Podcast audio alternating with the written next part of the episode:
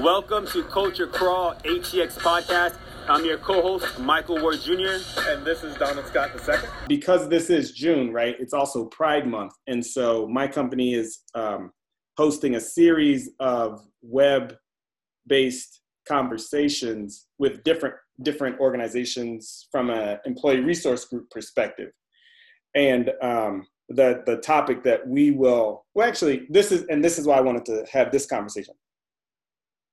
Inside of my company, we do not have the environment comfortable enough for people who self-identify both as being a member of the LGBT plus community as well as being uh, a, a member of the black community such that they would actively raise their hand to join a discussion about intersection between our two ERGs, right? Because there's a um, LGBT plus ERG, and there's then the you know Black Employee Network ERG.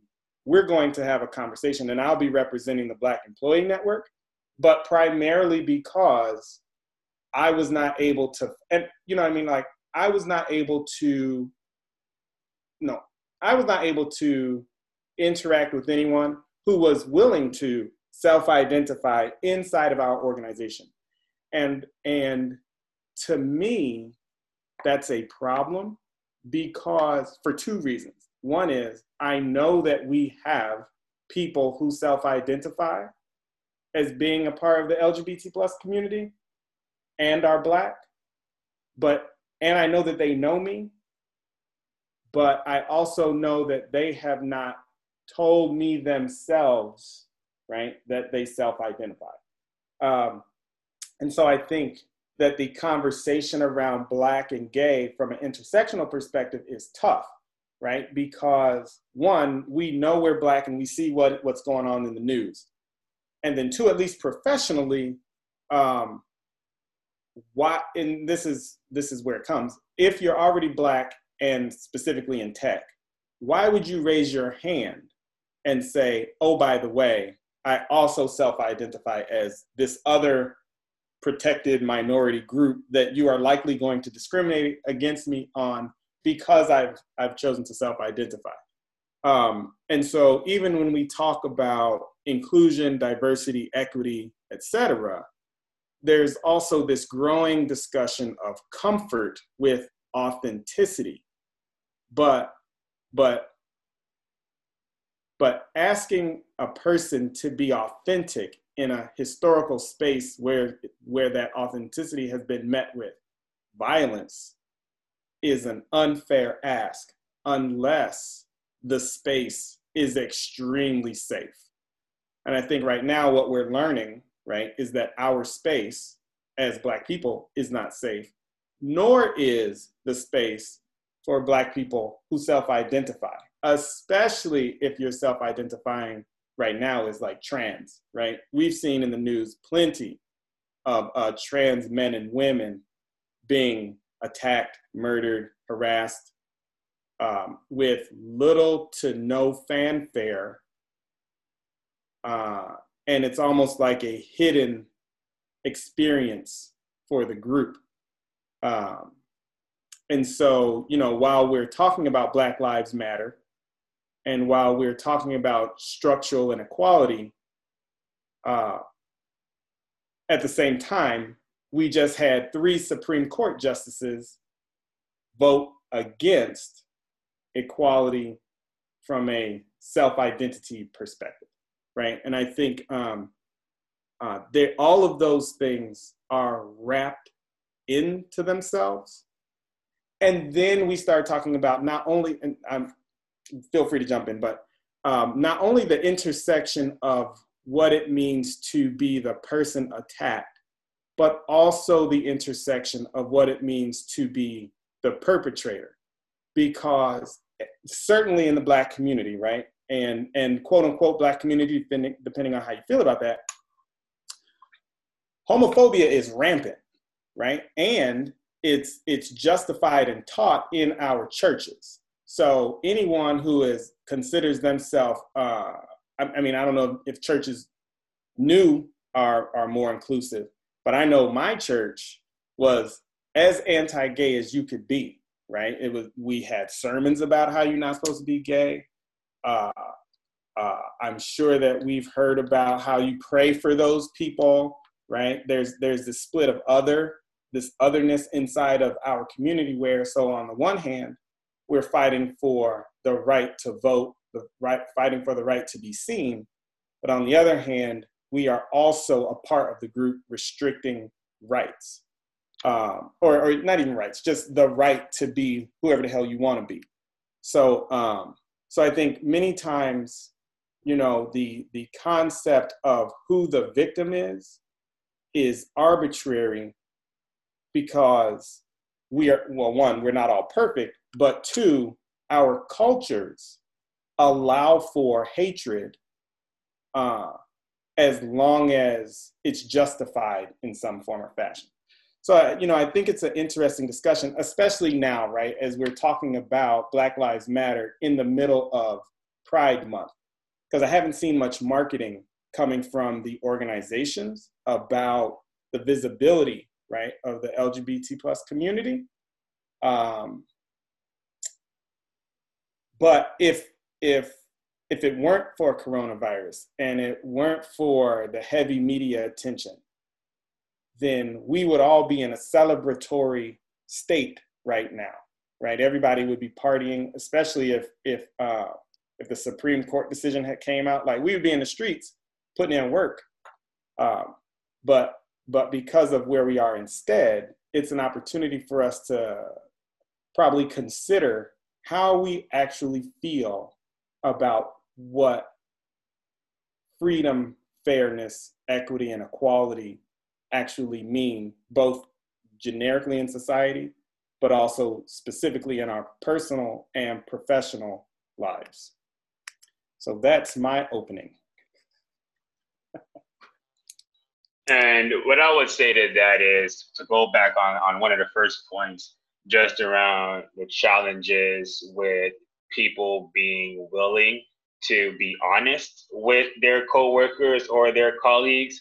Um, and that goes back to the culture that we see in corporate America, but also the, the culture that we see in our society, where we are, where we teach individuals uh, to not be as honest, especially if your honesty is going to make someone else feel uncomfortable. Um, and I think that's where the the challenge comes from individual. And mind you, I'm just speaking based on you know my own experiences and what I see is that if you don't provide a safe, open environment, well, that person is not going to hundred is not going to 100% be themselves. And that's whether we're talking about the LGBTQIA community, whether we're talking um, about uh, code switching, uh, whether we're talking about being an introvert versus an extrovert, you can really break it down to different buckets. But overall, it comes back to that to that space or that sense of feeling comfortable, being that you can be yourself, um, being included, right? And that goes back into diversity, equity, inclusion. Is that yeah, you can have a whole bunch of diverse people here, but if none of us feel included in the conversations and the initiatives, if we don't feel welcome, well, then we're not going to be our true selves. And then that even dives deeper into the black community specifically, you know, so I'm black, so I'm talking about the black community in this regard, is that, and mind you, I'm Jamaican, so I'm also going to say I'm Jamaican, uh, where in Jamaica, they kill people for being homosexual. Um, my sister was uh, homosexual or, bisexual through a, a long period um, of, of our lives growing up together and she is uh, now well, to backtrack for a long period of her time she was not accepted by my family. And mind you this was a, uh, a time in my life where i was still young and i'm still going through my spirituality.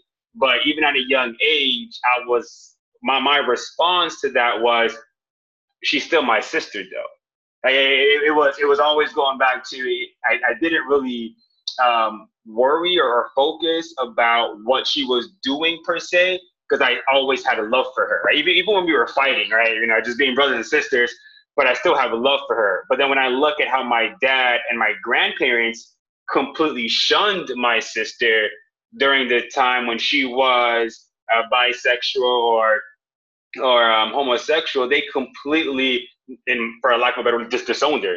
Um, but then now as she's older, now she's you know 30 years old, it's a different relationship. But then that still goes back to feeling safe, right? That still goes back to you being able to be your authentic self in a safe environment. And in a black community, we don't have, you know, not all the time, but we don't have a safe environment in our homes. So then now when we go to corporate America, where we put on this show where we can't be our true selves, and a lot of people tend to hide how they really feel or what they really want or what whatever the case may be in different settings. Um, so th- that's kind of what I see as, as one of the main challenges is that hey, you know, we need to create a, a real diverse, equity, and inclusive um, space for individuals in order to be them true selves, so that we can have honest conversations about whether someone is a transgender, whether someone is heterosexual or homosexual, whether someone um, supports or, or don't support certain things. Um, but we, we're not in a society where we can actually have those types of real, authentic conversations. And that's one of the reasons why we even started Culture Crawl ATX, right?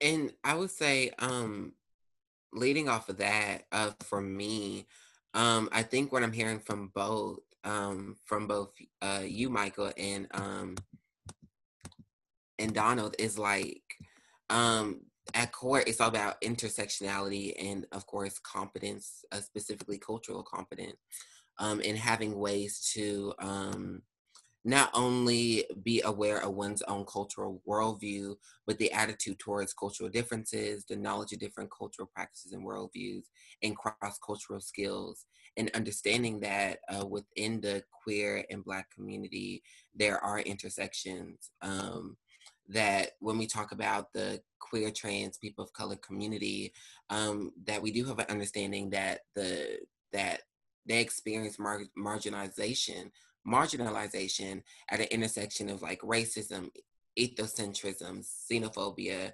transphobia, um, and various other isms and phobias. Um, and they experience higher rates of homelessness, poverty, and violence. Um, and so, you know, recognizing that um, in our communities, within the Black community, um, we do have our own shortfalls, that there is anti Blackness, there are there is homophobia, there is trans and there's other things. And not only in the Black community, but in any racialized community. Um, but currently, with everything going on, it puts a spotlight on those inequities and disparities um, within our community that uh, we can fix. Um, and with the spotlight on Black Lives Matter and all Black Lives Matter, um, we're seeing more and more unity day to day. We're seeing more uh, people become allies and take the streets to become protesters. Um, for me, um, I'm an Afro queer Black Christian non binary um, person. Um, so for me, just to see all these people coming together is a beautiful thing.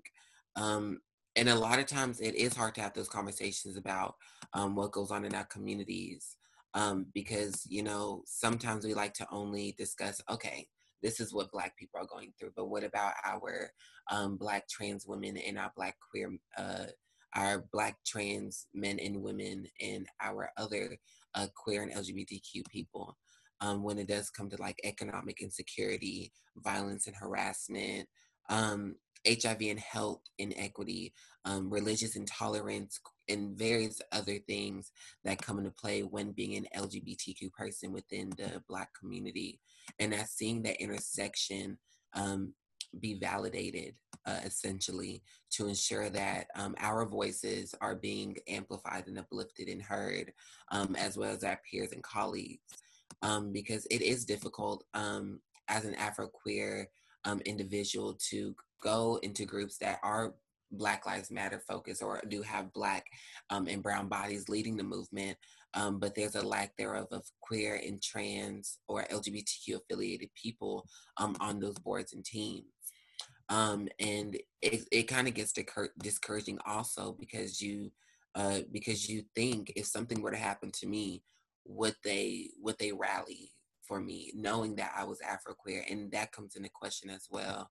Um, about like is my is the culture that I'm a part of the LGBTQ culture um is that being highlighted and spotlighted as well um and as we see continuously when it does come to these issues that there's always like an erasure um or a dismissiveness I hope that's a word um of their voices of queer trans and black people voices and just making sure like those are uplifted and that when we do talk about these intersecting parts um, of a person's identity um, whether whatever culture uh, they they come from or ethnicity race um, sexual orientation and everything else um, in between um, it's always good to highlight who they are and their being and acknowledge um, their identities and make sure they're uplifted and that they do have a seat at the table to talk about these issues um, and to find solutions towards these issues um, because um, like anyone we all come in with our own biases and our own prejudices um, what when what whichever group we come into and sometimes we need other people to help identify those prejudices and biases and be and alleviate them or stop them at the door um, so that way there can be more fluid um, conversation about um, issues like police brutality, uh, socioeconomic uh, um, injustice, um, digital inequities um, in relation to what's going on now with COVID-19 and students, that digital that digital inequity, and having those conversations and uh, finding set solutions. So then I have a question, and, and I'm curious what your thoughts are about this. Um, so I definitely do agree that it's a uh, a disconnect with without looking at the intersectionality and interconnectedness between um, various groups. Uh, but when we think about the the viewpoints of what people have on the LGBTQ um, IA community being, you know, quote unquote wrong, do you think that comes from a spiritual focus? Do you think that comes more so from a Black community focus and the division between African American versus African versus Caribbean? Uh, what are y'all thoughts onto the the motivating factors that makes it more difficult for the LGBTQIA community? Well, I would I would definitely say like um it's about I, I would say communication. Um, and also that sense of a community and collaboration. Um, because sometimes we do have organizations or businesses um, that do not want to collaborate or want to have those voices heard. Um, and as you were saying before, Michael, about that mask of diversity that does hide um, behind it um, a lot of ra- racism, uh, structures of racism, um, and probably um, homophobia and other things. Um, it's like, how can we disrupt those structures that are embedded in those organizations or businesses? Um, and as I was telling some of my other friends before, sometimes if you're a part of something or if you're in your community and you see these inequities and these these structures of racism and homophobia and other phobias and isms.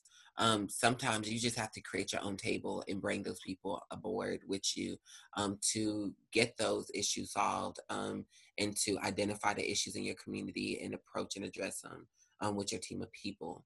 Um, and your community can be anybody. It can be teachers, professors, your friends, your colleagues, your family.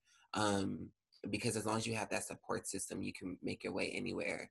So I would say um, that division runs really deep because um, between with the LGBTQ community, um, we also have strife. Um, a lot of times, it, it's uh, our trauma and our transgressions do get dismissed um, because you know they just do. Um, and it's saddening to see, um, especially with um, other uh, Black individuals or Black groups, um, that don't um, sit down to recognize said trauma and trans- transgressions. Um, so I would say for me, a solution for that would definitely be collaborative work or seeing more people take on take the mantle and uh, take the challenge of creating their own table and inviting people to, the, inviting people to that table where it is inclusive and equitable and making sure like everyone's perspective and voice is being heard. yeah, I think um, I think it's a broad, broad discussion, right? But I'll I'll drop in two small points. One is what we're taught and who's teaching us. So, um, for example, I have I have three boys, uh, and and as I've paid more attention to young children, I recognize that when children are children, depending on who their parent is, one, and depending on the community that that child is being raised in, two, that child may or may not be free to be who they are, right? Like I- have known um, a little girl since what she's in kindergarten. No child in kindergarten is talking about sex and sexuality, sexual identity, et cetera, et cetera, right? But this little girl liked wearing shorts. She wore her hair in a way that was short. Uh, she wore her cap backwards. She wore sneakers and she played football. You know, what I mean, like this is kindergarten. This is what she wants to do. Fine. Uh, but I only recognize that as an adult right now, right? As when I think of who I was growing up, what I was taught is that that's a choice that that person at some point decided that they wanted to blank right? Um, and i remember in third grade we used to harass this gay dude uh, but he I, but you know what? And it's what i'm about to say is fucked up but he was our friend but we also used to fuck with him.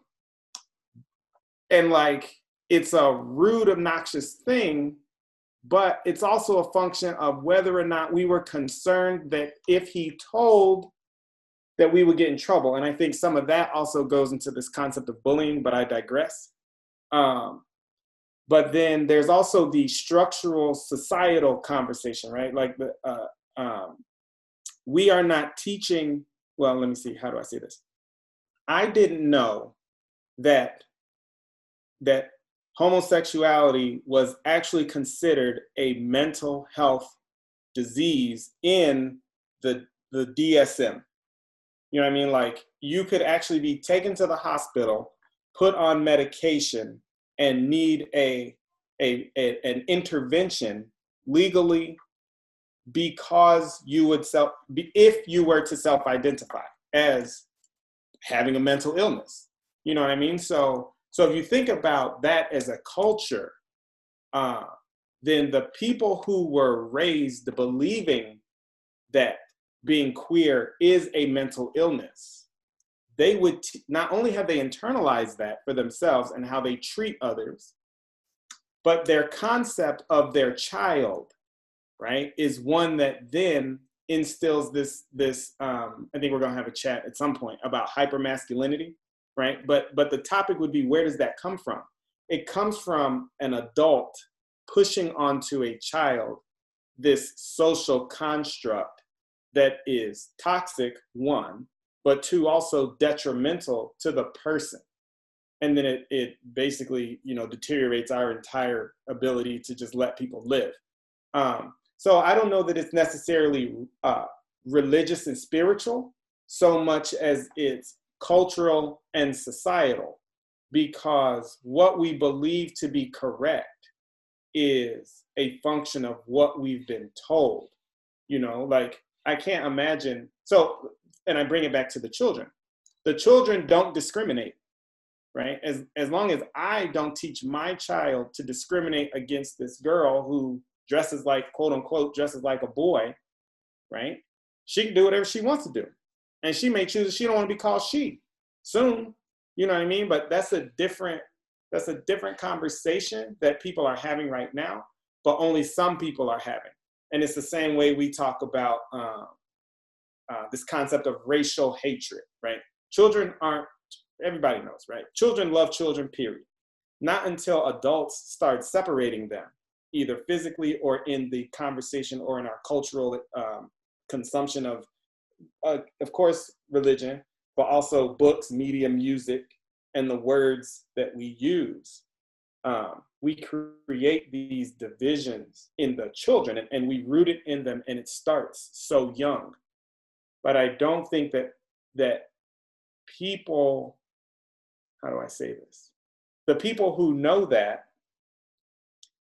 are out are outweighed by the societal structure that exists that enables all the isms, phobias, and, and blanket bigotry to be okay, right? Like there's no, from what I can tell, there's no real societal impact to your person if you are a bigot, whether you be white, black, you know what I mean? Uh, uh, you can be whatever you want to be.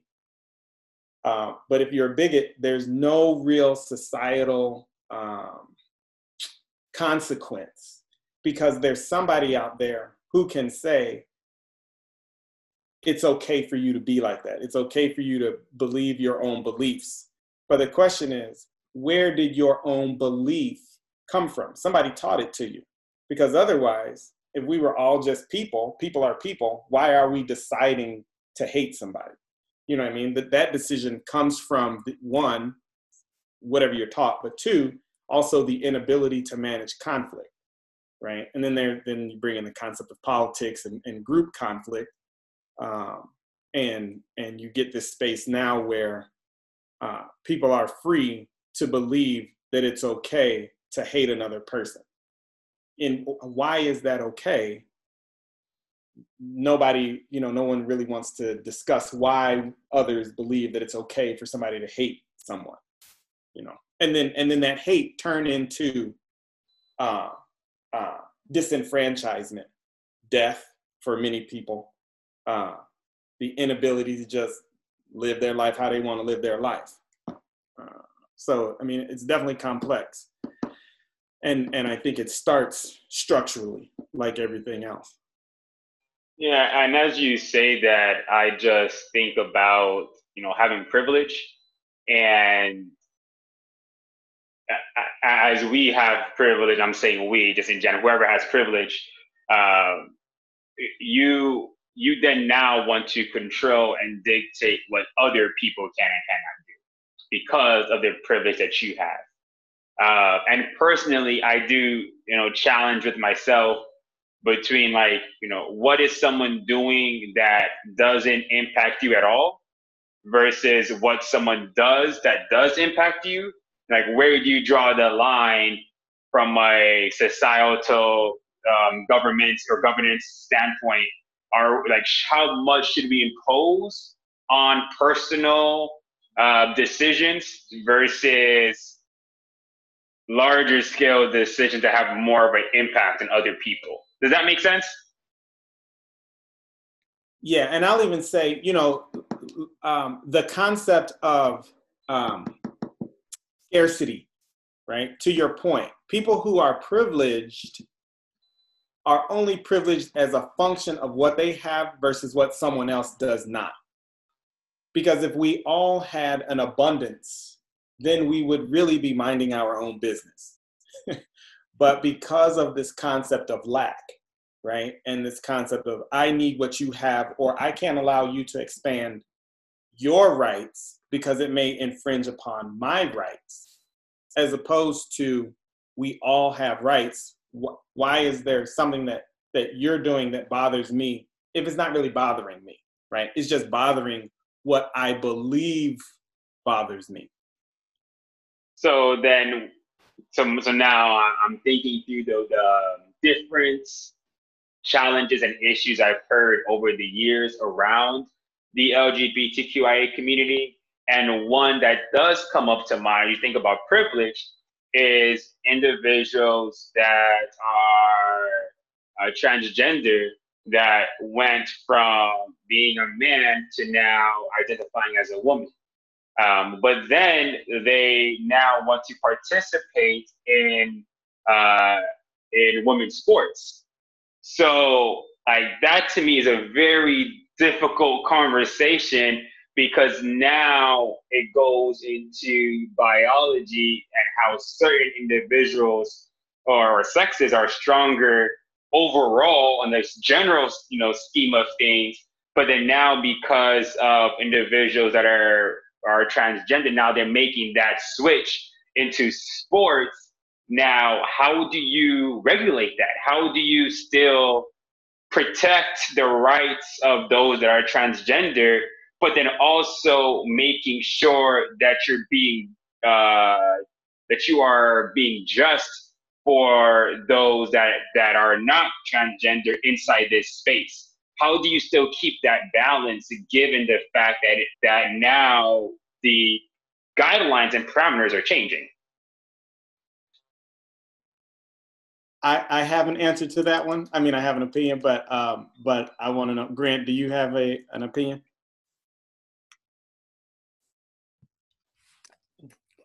Um, going back to what you were saying about how um, you know, recognizing um how we're taught and how we're raised uh, plays a big part in it.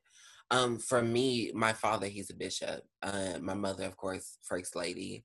Um, and I grew up in a, and I'm still in a God fearing home um, with family and friends um, who are very religious. Um, but I would say growing up, I had the privilege and opportunity not to have to be sheltered out because of my queerness. Um, because when coming out, of course, my father was like, What is going on? Um, and through that, when me, him, and I had a conversation, like a deep, intimate conversation about my identity, what, who I thought I was, um, and how, in the experience I've, and the experience I I uh, that I had um, during the time, and through that, my father did the unthinkable, which I don't think a lot of preachers or pastors or bishops would do. But he went to a con- congregation and told them like, "This is this is environment of church. We're non-denominational, um, and that we're open to everybody, no matter their sexual orientation, um, no matter their race, or in various things like that." and just seeing that at a young age and having that support system from my God, you know, my God fearing family, um, into who I am today as a Christian Afro queer being, um, just sheds light that you know there is room um, for people to learn about, um, not learn, but there's room for people to um, understand that from a young age you can be affected in various ways um, from what you're taught. Because if I was kicked out my house um, because I had this newfound identity. Um, where would I go? Where would I be? Who who would I be uh, now? Um, or being scolded uh, instead of having that uh, what do you call it? That loving component to it. Um, where my father was like, "Look, I love you, so we can figure this out." Instead of, "Okay, you're queer, get out my house." Um, and I say that I have privilege because there's a lot of other um, you know, youth that have been pushed out their homes, um, that that fell into drug abuse or um, fell into abuse in general um, due to them coming out the closet or have dealt with um, trauma and different transgressions uh, with such, especially in the same structure as my household was. Um, and seeing the way that I grew up um, and understanding like um, the way I was introduced to um, the LGBTQ community and uh, what that looked like going into high school was very different from my the majority of my friends and peers um, who had to deal with that um, that that uh, that setback from telling their parents they're queer or um, they want to be an ally of the LGBTQ community. Um, some of them would get punished. Some of them would be getting kicked out um, or you know left out the conversation, you know, various things that families do um, to punish or to to show a lack of support for their children um, that are in the LGBTQ community. Um, and so, yeah, I think it's very interesting when we identify like that development from our childhood and whether we internalized any trauma or if we faced any microaggressions that may play a part in how we are inclusive or exclusive or how we're equitable and not inequitable or how we're inequitable and not equitable in a sense um, and so just identifying those parts and looking at the community also um, how does the community um, support lgbtq voices uh, especially in racialized communities.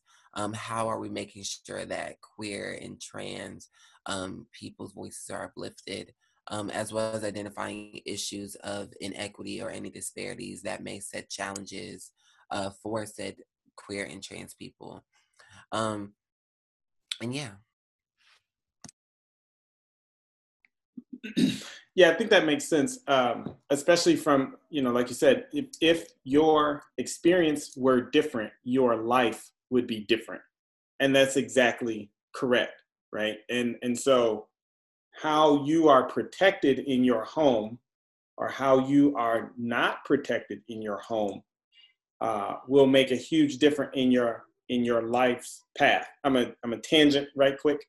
Um, we got a uh, a survey from the school district, which was primarily asking about the ability for us to support remote and distance learning and whether or not I had enough computers, if I worked from home, um, would I be okay if the kids needed to alternate weeks? Could I handle that, right? could my family structure handle that? And in reading the questions and all of the answers, I recognize how blessed I am. But then in, in different conversations that I've been having relative to some of this volunteering, the question, and then, and then at the very end, they ask, is there anything else you're considering? And what I wrote in is, what are we doing for the students in abusive households? Because while, yes, it's important to focus on the internet and the ability to uh, uh, concentrate on work, that is less important than what's happening inside people's homes as a function of what our society will be coming out of this because the school is a community it's the foundation of the community. So while um, it may not necessarily be their written responsibility to ensure that students in abusive households are safe uh, in abusive households are safe in some form or fashion it has to be because it's going to have a, a very significant effect on how these children find themselves when they are 11, right? 15, 20, and then 60. Um, that's a tangent. Um, on this topic, though, of sports, that's a good one uh, because I've, I've had a number of debates about how you make those sports fair. And the question is, why are sports so important? Right? Why, you know, I mean, like these are people, they want to um, uh, compete how they feel. We have created this binary construct of male versus female, right? Uh, uh, and yes, there is this concept of testosterone as a function of sex organ, true. But you could just have a sport where, based on round robin or um, what do you call uh, uh, uh, well, you draw straws, right? Tournament to determine which group you're supposed to wrestle with. You could go by weight, muscle mass. How much are you benching? You know what I mean? Like the question is, can I beat Serena Williams in a tennis match? Just because I'm a man. The answer nah, to that question nah, is no. Nope. nope. So so when we start getting into okay, what about high school sports? Okay, cool. But we have soccer when the kids are playing soccer in they're three, everybody is playing together. There are no boys sports, girls sports. But and one of the questions I asked actually here in uh, town, especially related to, and this is very specific, but it's because I asked, why did we decide that girls should play softball? You know what I mean? Like we let them play t-ball. There's no there's no soft t-ball. They learn how to swing a bat. They swing it from a tee. When did we decide that girls, right, should play softball and boys should play baseball? We chose that. Or we could just have a, a sporting event where people like to compete and the competitors win. Now, okay, there might be a lot of dudes that are way better than a lot of women, fine. but then that team would naturally be what it is. But our teams then would probably be more about who you like being around and what you're about rather than if you're the fat, biggest, fastest, strongest. Because now what we have, especially from a sporting perspective, right, is so much drug abuse. And that's probably a different topic. Um, I think we talked about it actually. Uh, but but um, but the fact that we have sports where people are drugging themselves in order to enhance their capabilities is a function of us placing restrictions on the sport itself, right, from a competitive perspective. Or we just say, let people compete, and if you're good, keep doing it. And if you get your ass whooped, uh, go sit down or keep doing it. Um, but I, I think where, where people come into the conversation is the assumption that we have to have gender-based sports as opposed to an opportunity for people to compete. Yeah, no, I, you bring up a, a very interesting point about not necessarily looking at the the question at hand, but looking at why are you even asking that question, right? And then kind of go back from that standpoint because then we'll actually get to break down our history and why certain decisions were made or why certain decisions weren't made. Um, and I think this is a good segue into overall, like, what does Pride Month mean, right? And I know we kind of touched on in the beginning, but for, from my standpoint, as someone who is uh, heterosexual, of someone who have many friends that identify in, in one way or another, somewhere on the spectrum of the LGBTQIA community. Um, and I know, at least from my you know viewpoint, I'm curious what y'all say as well, is that it really goes back to you know reflecting on what are you doing to protect and promote the rights of those that have their rights being violated, um, but at the same time ensuring that you are creating an environment, regardless of what that environment looks like, whether it's your home, your uh, your house, your home house, anything, um, a work or school or, or, or etc. You're creating that that space where people feel comfortable, and and that that's really what it comes back down to me because I know that my sister for a very long time wasn't comfortable. I know for a very long time there was friction in my family because people couldn't couldn't see past decisions or couldn't see past what they didn't what they didn't agree with. And to me, it always goes back to a place of love. Like that's just where my mindset comes from. So I may not agree with your decisions. I may not do what you're doing. I may not, uh, you know, think about in the same fashion. And I'm not just talking about uh, um, the LGBTQI community. I mean, just in general. I mean, anything but I could still fight for you, right? I, I could still uplift you. I could still motivate you. I, I could still make sure you're safe and you're okay, even though I may not even like you, agree with you overall, because I still, you know, at least try my best to come from a place of love. Uh, so when we think about Pride Month, you know, what does that mean to you all from, from your perspective, given your experiences and how you all self-identify?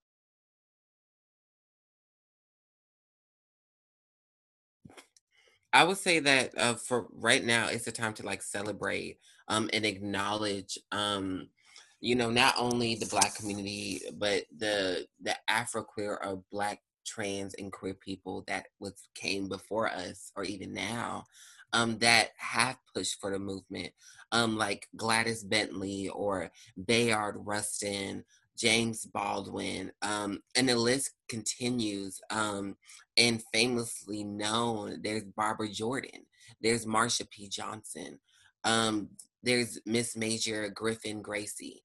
There's a ton of different folk who were who who were LGBTQ, who are LGBTQ uh, and Black, and make that intersection possible and make it visible. And so I think during Pride Month and with Juneteenth um, coming right around the corner tomorrow, um, it just gives us time to celebrate and acknowledge um, the growth and the success that we've seen all the way back to where we couldn't even we couldn't vote we couldn't sit in a restaurant in a in a restaurant with white people or other brown people. Um, and it, it just gives us time to look back at our history and acknowledge uh, the fact that we made it so far. And I and I was telling uh, on with ace with I was doing this thing with uh, ACC, and I had told them the reason why I love um, Juneteenth and Pride Month um, is because I get to wear my afro and get to acknowledge the stripes on the rainbow flag at the same time and have that visibility um, and be able to announce to others that I am here and that my community, um, the queer community, the LGBTQ community, and the Black community, that we are here as a whole and that there shouldn't be um, a division of such.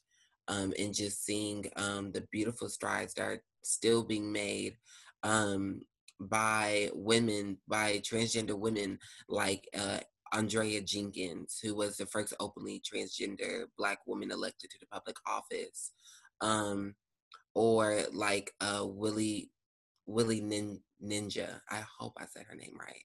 Um, and many other people um, like Lori Lightfoot who continue to break those barriers and you know stand up for queer uh, trans people of color and and make sure that we are still having the opportunities that we deserve um, and that is needed in our communities.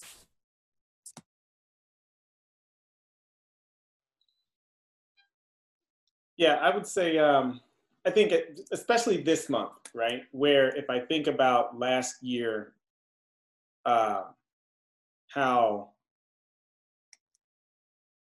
we we were focused on the celebration mainly from and when i actually when i'm talking about what i remember what i remember is preparing for pride month inside of the erg at the job without with the understanding that juneteenth was in june but pride month is for the prism um, prism is our um, lgbt plus erg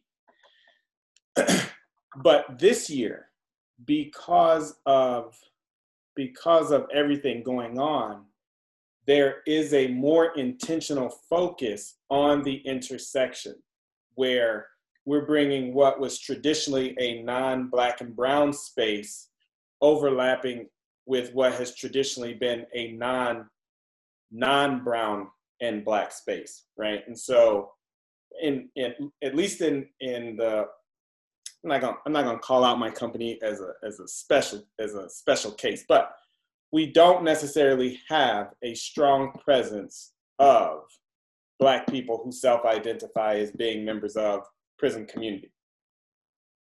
And then the same way, I, inside of Inspire, which is the black group, we don't have anyone who is self-identifying as LGBT plus, right? So so in both spaces, those individuals are silent and invisible. But in this case, and, and I think you said it well, Grant, um, in this case, we are able to see that pride and blackness, right? Pride and Juneteenth go together, and the people for whom it re- the people who represent that intersection in body are celebrated, right? Because those are two groups separately that have been disenfranchised and, and uh, disproportionately attacked. But in this case, that group as, as an intersection uh, is celebrated more. So hopefully, I'm, I'm hopeful that coming out of this discussion, there's that continued elevation of voice of all groups inside of their own demographics, right? Because we each, especially when you start, at least the way we've got it set up, when you start talking about a Black employee network, then it's my responsibility to elevate the voices of Black employees. Is it my responsibility to elevate the voices of a diverse group of Black employees? Right. That is where I think um, that is where I think the maturity is available to us so that we can start talking about okay, Prism's um, ex, uh, responsibility is to elevate the voices of the LGBT plus community. in diversity of race and ethnicity, of religion, of um, what else? I think we're we're kicking into. Uh, I don't know. I don't know how you talk about different different different mental abilities. I'm, I'm not. I don't know how we talk about people with ADHD and the like yet. Um, I'm not. I'm not articulate on that point, but I know that that concept, right, of people who have some uh, experience that makes their lives potentially uh, uh, more difficult because of discrimination. Um, all of these groups are coalescing around the idea that the intersection supports everybody. Um, but we'll see, man. You know, the thing is, um, there's still a whole lot of people out there who don't want other people to have equal rights. And that's the thing I think that always confuses me. Um, I can I can make myself understand why you may like and I, you know why you may not like me. I get it. Okay, you don't like I'm black. Fine. But why are you bothering me? Just let me be. You know what I mean? Like I'm not I'm not in your shit. Uh, and I, I think that comes back to this concept of scarcity. And if you have more rights, I have less rights.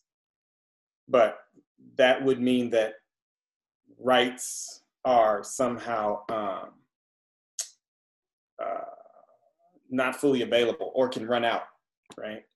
Uh, so we'll see. We will see. There's a lot of hope, but then there's also a whole lot of, yeah, we'll see. Uh, yeah, and that'll that'll be a good segue for our next podcast that we do. And we'll make sure to add a topic just around human rights because I completely agree with you, Donald, that it really goes back to rights. And I think people don't understand that you could disagree with someone, but that person still has human rights. Like I, I don't I don't understand how we like we we decide to change that for whatever reason. And then that's why I go back to is it spiritual? Is it religion? And is it is it what we're taught? You know, is it just overall our internal biases? And we could kind of break that down into a, a deeper conversation. But to your point, Donald, I too have hope. Uh, we have a long journey uh, to overall uplift um, all underserved communities. And I'm not just talking about the Black and Hispanic community. I'm not just talking about the LGBTQIA community. I'm talking about those that are rural communities, talking about the elderly population, talking about those that are homeless, right? There are so many underserved communities that we have we have decided, you know, should not have certain human rights only because we want to. Um, and we as in those that are privileged. Uh, but that's a whole nother conversation for another time. And on that note, we're going to close out of Culture Crawl ATX podcast. We thank you so much for listening, and we ask that you take this time to follow Culture Crawl ATX on Instagram and click that like button and follow on your favorite podcast listening platform.